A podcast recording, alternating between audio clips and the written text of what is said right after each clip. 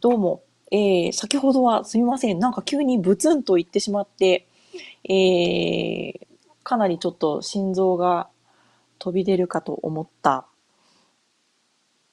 おかんです。えー、相変わらず、えー、サンフランシスコ郊外は真夜中なんですけれども、日本は程よい感じで皆さんお夕飯タイムも近くなって、えー、いかがお過ごしでしょうか？で、先ほどすみません。なんかたくさんの方が結構聞いてくださっていたのに、本当いきなり切れてしまったので、あれなんですけれども、えー、とりあえず、えー、と、なんかね、話が途中になってしまって、どこで何がどうなったのかがちょっと把握できていないんですけれども、まあね、そんなわけで、まあ、こっちは盗難が、あのね、あのー、荷物は、玄関先に置いてかれちゃうけれど盗難が多いよっていう話をね、結構してたんですけれども。で、あとは、えー、っと、梱包もひどいよねっていう話をしたかった。で、そうなんですよ。で、日本のアマゾンとかだったら、ね、あの本なんかも全部、あの、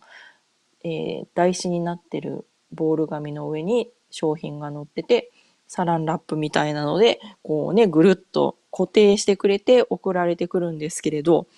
あの、こっちでそういうね、気遣いは全くないですよね。箱の中に、まあ、ボンと商品が入ってて、まあ、ラッキーだったら、あの、空気がね、入ってる、あの、ポンポン、ポコンポコンの、あの、ビニール袋のですね、あの、クッションみたいなのが、まあ、ボボボボボって入っていて、送られてくるので、まあ結構ね、いろいろと、えー、輸送中にひどいことが起きることも多々あります。ですけれど、先ほどお話ししていたそのフロリダのボードゲーム屋さんのクールスタッフインク .com なんですけれど、そちらは、あの、きちんとですね、えー、発泡スチロールを、あの、こう、ね、小さくこう、えっ、ー、と、なんて言うんですか、えー、こう、発泡スチロールの干渉剤みたいなものをこう全部こうザザザザザって入れてくれているのでゲームは比較的安全なんですけれど問題点は何かというと届いた後に その発泡スチロールのそのまあね干渉剤を捨てなきゃいけない時がものすごく面倒くさいんですよね。あのもあの大量に入ってるんですよね。なのでほんとちょっとその辺はどうにかしてほしいなという気持ちもいっぱいありながら、まあでも、ね、何もその、あの、衝撃を和らげてくれるものが入ってないよりはまあいいかなっていうところの妥協っていう感じなんですけれど。で、まあでも、まあボードゲームはね、あの、折り曲げるっていうのができないんであれなんですけれど、例えばそれでまあアマゾンとかで本なんかを買って送られてくると、あの、プチプチ封筒に本を入れて、まあだからね、結局まあ曲がっ、折れ曲がっちゃうんですけれども。で、あの、郵便受け、まあちっちゃいじゃないですか。だか郵便受けにも入るサイズならいいんですけれど、本来ならば入らないサイズの本とかが折れ曲がって入ってるんですよ、ポストに で、えー、ちょっと待って、これ私、この前本買ったんだけどなって言って、これ本じゃないの私がこの前頼んだって言って、取り出してみると、まあ、見事にですね、こう、本が、だいたいこう、ペーパーバッグみたいなあの柔らかい本だと、まあ、U の字型になってるっていう、なんかこう、ちょっとね、信じられないですよね。まあ、なんか、そりゃまあね、効率もいいし、ね、コストもかからないだろうねっていう感じなんですけれど、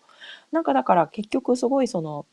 日本とアメリカのね、単純な違いとか比較っていうよりは、じゃあ一体、こう、どこで線を引くのかね、どこにこう、どこで落としどころをつけるのかっていうのがね、すごい大事なんじゃないのかな。こう別にどっちがいい、どっちがね、あの、良くないとかっていう話じゃなくて、な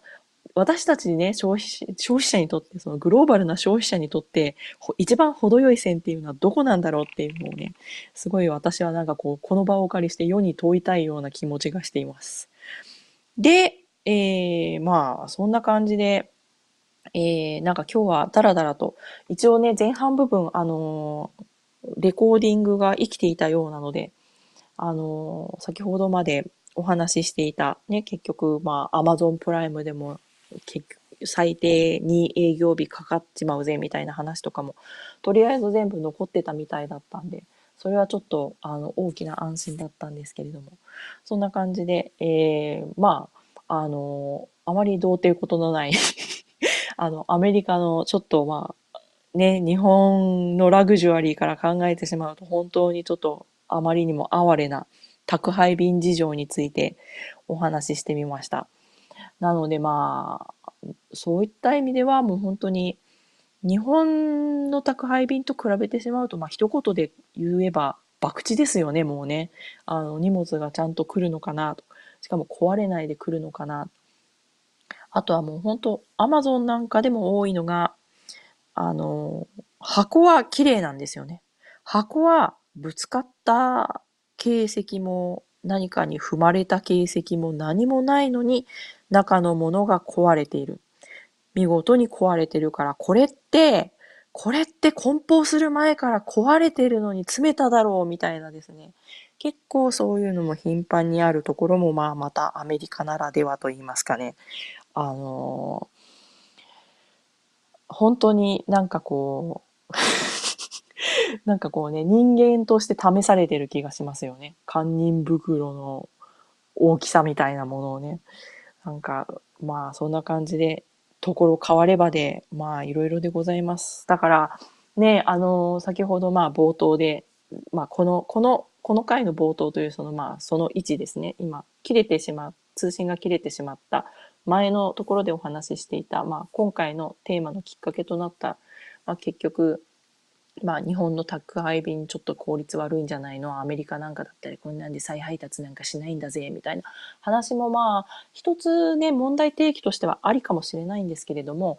まあまあ私は何が言いたかったかというと結局まあそこまで話は単純ではなくてじゃあやっぱりじゃあそこでその効率化のために失われているものとかまあ提供されていないサービスとかいろんなものもまあいろいろあるんですよっていうのをですね、なんとなくお話しできればなと思った次第でした。でね、なんかそう 荷物といえばね、この間そう、あの、ツイッターであれ、どなたでしたっけ？あれ？どなただった？あれは。ゆ、ゆ、ゆれひさんじゃなくて、なんかどなたかが、アメリカじゃなくて、ドイツのアマゾンにボードゲームを頼んだら、あの 本当にボードゲームの箱に、こう、シュリンクがかかったところに、えっ、ー、と、ね、あの、伝票が 貼り付けてあって、それで送られてきたとかっていうやつの写真を、あの、公開しているか、てかね、あの、共有してくださった方がいて、あれ、あれ、どなたでしたっけ？ごめんなさい。名前全然違ってたら本当にごめんなさいって感じなんですけど、あの、例によってやっぱり名前が全く覚えられていない私っていう感じで申し訳ないです。で、でもあれとかもびっくりしましたよね。なんかもう、あの、梱包ゼロで地球に優しすぎる感じだったんですけれど、全然ね、あの、荷物には優しくないっていう、こう、不思議な逆転現象で、なんか、なんだかなーって感じで、なんかただのね、あれは、あれはただの事故だったと思いたいですよね。本当にね。びっくりしました ということで、まあ、荷物の関係ではいろいろと引きこもごもですけれども、まあでも便利な時代になりました。ね、本当世界中のね、どこからでも大体いろんなものが買えるし、いろんなものを送って、送ったり送ってもらったりできるんですけれど。でね、なんかでも本当にでも、アメリカの、まあそういったね、宅配便事情ということで一つ残念なのは、もう何年か前に船便がなくなってしまったんですよね。いわゆる郵便サービスの船便がなくなってしまったので、えー、比較的安く日本に荷物を送るっていうのができなくなってしまったんですよね。なんで、本当ならば、だから例えばね、こっちで、あれ？昨日の回かなんかでもちらっと話したんですけれど、例えばね、ああ、こんな安いゲーム売ってるじゃんねって言って、ああ、これなんとかさんが探してたやつじゃんって言ったら、ね、例えばまあなんか買っといてあげて、ね、船便ぐらいのね、例えばもうほんと1000円、2000円みたいな送料だったら、ね、なんかこう気兼ねなく、例えばね、それであの日本の誰かに送ってあげるとかもできるかもしれないんですけれどはっきり言っても今送料だけで下手するともうすぐ結構ねあの4000円5000円とかまあ重さと大きさによるんですけれどかかってしまう中で、ちょっとな、これはなっていうね、あのこれじゃあ中身より送料の方が一体何倍高いのっていうような状況になっちゃいますよね。すごいちょっとその辺が非常に悩ましい状況なんですけれども。あ、こんにちは。春99さんがコメントをくれています。日本もこの後高コストになるサービスと低サ低サービス、あ、低サービスに割れる気がします。Amazon Japan かなり品質は気をつけているようですね。そうですよね。なんかまあ、Amazon 本当なんか、一時期ね、なんか何でしたっけ？なんか、あれ？なんかヤマトと契約が切れてしまって、うんぬんというような、なんかこう、ちょっと一時期ね、その配送が乱れたとか、いろいろな、なんか、あの、ニュースとかツイートみたいなのとかも見てて、えどう大丈夫なのかな、アマゾンって思ってたんですけれどもね。まあでも、まあ、多分アマゾンだから本当に大崩れみたいなことにはならないのだろうなと思いつつも、まあね、荷物はでもちゃんと届いてくれないと困りますよね。特にボードゲームとかね、ボードゲームとかボードゲームとかボードゲームとかちゃんと届いてくださいっていうことで。えー、まあ、そんなところで、今日はえー、お後がよろしいようで、あと数分いつもの通り、えー、ロスタイムに突入しながら、えー、徐々に、えー、お別れの時間となっていくような感じにしたいと思うんですけれども。まあ、今日は、えー、大変だったんですよ、朝から。っていうのがまたなんか、いつも、いつもなんか、いつも高速道路をね、なんかこう通勤中車を運転してて事故の話ばっかりで、今朝もなんかものすごい事故があって、あのー、車が多分だからボンネットの1、ね、2台の事故なんですけれど、1台が普通の乗用車のボンネットのもう半分ぐらいがガシャーンって潰れてしまって、で、180度回転してたんですよ。だから、その進行方向に向かって、こう、その車の、言ったらその、まあ、あの、前がこちらを向いているような状況で、あの、もう車線を塞いじゃってて、で、そこにちょうどもうパトカーが到着したてだったみたいで、まあ、いわゆるあの、あれですね、あの、アメリカのあの、でっかい、あれはフォードかなんかのあの、ごっつい平べったい、まあ、本当にいわゆる、まあ、パトカー、アメリカのパトカーっていうあの車がですね、あのー、初めて見たんですけれど、あの、まるで、なんて言うんですかね、重機のようにですね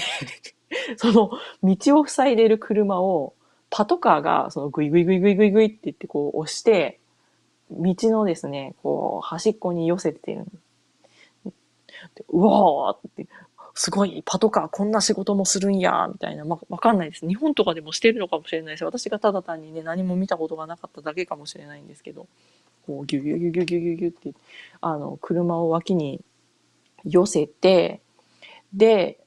だからみんないいですよってもうみん、ね、減速して道が完全に塞がっていたのがそれで流れ始めてでちょっと進んだら数十メートル先にどうやらだからその事故の相手の車みたいなのがもうちょっとこうね大きいこうちょっとこうバンタイプの車だったんですけれどそれは後ろの後ろがまあ言ったらまあだからまあバンパーからこうバンパー半分全部もうペシャンってなってもうこうもうぐしゃーってなっちゃってたってような。なんかこうすごい事故だったんですけれど なんか毎日毎日事故の話ばっかりっていう感じで本当にでもああいうのを見ちゃうとなんかもうあなんかこう命大事にしようって多分ね、まあ、今回の事故は多分まあね別に人命に何かあったとかはないとは思うんですけれどもはもう本当になんかね注意1秒怪我一生じゃないですけど本当には気をつけなきゃな思うと同時になんかこう、なんでアメリカはね、こんなに公共交通がないんだろうな。ね、日本とかだったら特にまあね、あの、サンフランシスコと同じぐらい都会な場所だったらもう本当に電車でもバスでも何でもあるじゃないですか。なんでそのね、そういう風にならないのかな、この国はっていうね、ところに非常にこう、なんかこう、アメリカのある意味、なんて言うんだろうな、弱さというかダメさみたいなのを感じるっていうか、本当に車社会一辺倒になってしまっているのは、なんかまあいろんな意味で問題だよな。なので、もう本当ね、日本に帰ってもそうですし、ヨーロッパとかもね、本当全部電車が通ってたり、で、いろんなものが徒歩圏内にあったりっていうのは、なんかこう、なんて言うんだろう、こう、人間の営みとしてすごい普通な気がするんですよね。だからそういうのって本当いいな。なんか多分、自分もね、日本に住んでた時は全然それを当たり前のことと思ってね、全然何も考えもしないで、あ駅まで歩くのをかったるいなとか思いながら歩いてたと思うんですけれど、今思うと本当に、ああ、あれはなんて素晴らしいんだろうっていうふうにですね、こう、あの、しみじみしてしまったりするわけなんですけれども。ねえ、で、ああ、で、なんか、今追加で、春99さんから、米国のアマゾンだけはやけに送料が安い。送料安いですかね？安いかもしれないですね。でも、今ちょっと最近プライムに入っちゃっててわからないんですけれど、ああ、でも安いのかな？でもプライムに入ってる状態で、例えば、その2営業日じゃなくて、翌日配達みたいな、だから1営業日配達でもう一段階、一番早い配達にするのが、だいたい基本料金で、例えばね、本とかそういう小さいものだと3ドル99セントとかですね。それで、まあ、お急ぎ便みたいな感じになるっていう。でもそれとは日本のお急ぎ便もそんなに高くないですよね。あれ便利ですよね。いつももう実家に帰ってる時はですね、お急ぎ便で、なんかこう、もうね、限られた時間に買い物を全部済ませようっていう。でもなんか日本に帰っても Amazon って感じで、なんか味気ないんですけど。ということで、えっ、ー、と、いい塩梅にロスタイムも過ぎたんじゃないのかなと思います。なんか今日は、あのーありがとうございます。なんか大勢の方に聞いていただけて、ちょっと緊張しましたが、えっ、ー、と、緊張しましたが、ある意味良かったです。で、あまり、すみません、なんか、あまりボドゲボドゲした話でもなかったんですけれども。でね、まあ、あの、さっき、あの、モロさんとかにも、まあ別にネタがないんだったら毎日やらなくていいんじゃないっていうのがあるんですけれど、なんか今、こう自分の中的にわかんないんですよね。これなんか、なんかほんと、なんか千本ノックモードがオンになっているっていうか、なんかこう、何なんでしょうね。多分、自分でも言葉にならないけれど、多分何か、何か自分的にチャレンジしたいというか、乗り越えたい壁があるというか、多分何かがあるんだと思うんですよね。なので多分、思うに自分が、あ、よし、よし、これで自分はいいぞってこう納得できる日まで、こういう風にして、あの、ボードゲームと関係が直接あるのかないのかよくわからないことも含めて、喋り続けるのかなという気がしています。なんかすいません。わけわからなくなってきましたけど。ということで、えっ、ー、と、もう日本は、えー、夕方の今7時回られたようで、えー、どうぞ、え今日も、えいい、え夕べをお過ごしください。で、もしこれリアルタイムではなく、え後で聞いてくださった方も、えもう本当に、え 人生お疲れ様ですってみんなお疲れ様ですって感じですけどね。まあ、とりあえず、えボードゲームで、えー、楽しく、えー、気分転換してっていうか、っていうか、あの、ボードゲームが人生の本体ですからね。で他が、まあ、オプションっていう感じですからね。あの、うん、みんなで、えっ、ー、と、楽しくゲームをしていきましょう。おー、ということで、今日もどうも聞いてくださってありがとうございました。で、あ純一さんだこんにちは最後だけ聞きましたということで、ありがとうございます。あ、なんか、遅めの時間の方がなんか楽しいぞ。なんか 遅めの時間の方がこれはなんかいいですねっていうことがだんだん分かってきました。もうそうすると私、昼夜逆転して、あの、昼間の生活の営めない人間になってしまいそうなので。えっと、本当に、えっ、ー、と、まあ、できる時にはっていう感じかもしれないんですけど、なので、なんかこう、時間はあんまり、ちょっとあれですね、一応なんとなくこう、日本時間の4時台とは思ってるんですが、えっ、ー、と、様々な事情で結構後ろにずれることも多いかもしれません。ということで、まあ、進出鬼没のオカンキャスということで、今後ともどうぞ、えー、ごひいきによろしくお願いいたします。それでは皆さんどうも、えー、まだ7時だとおやすみなさいませではないですが、ちょっと早めにおやすみなさいませということで、もしこれを朝聞いてくれた方は、えー、おはようございますっていう感じで、それでは、えー、失礼いたします。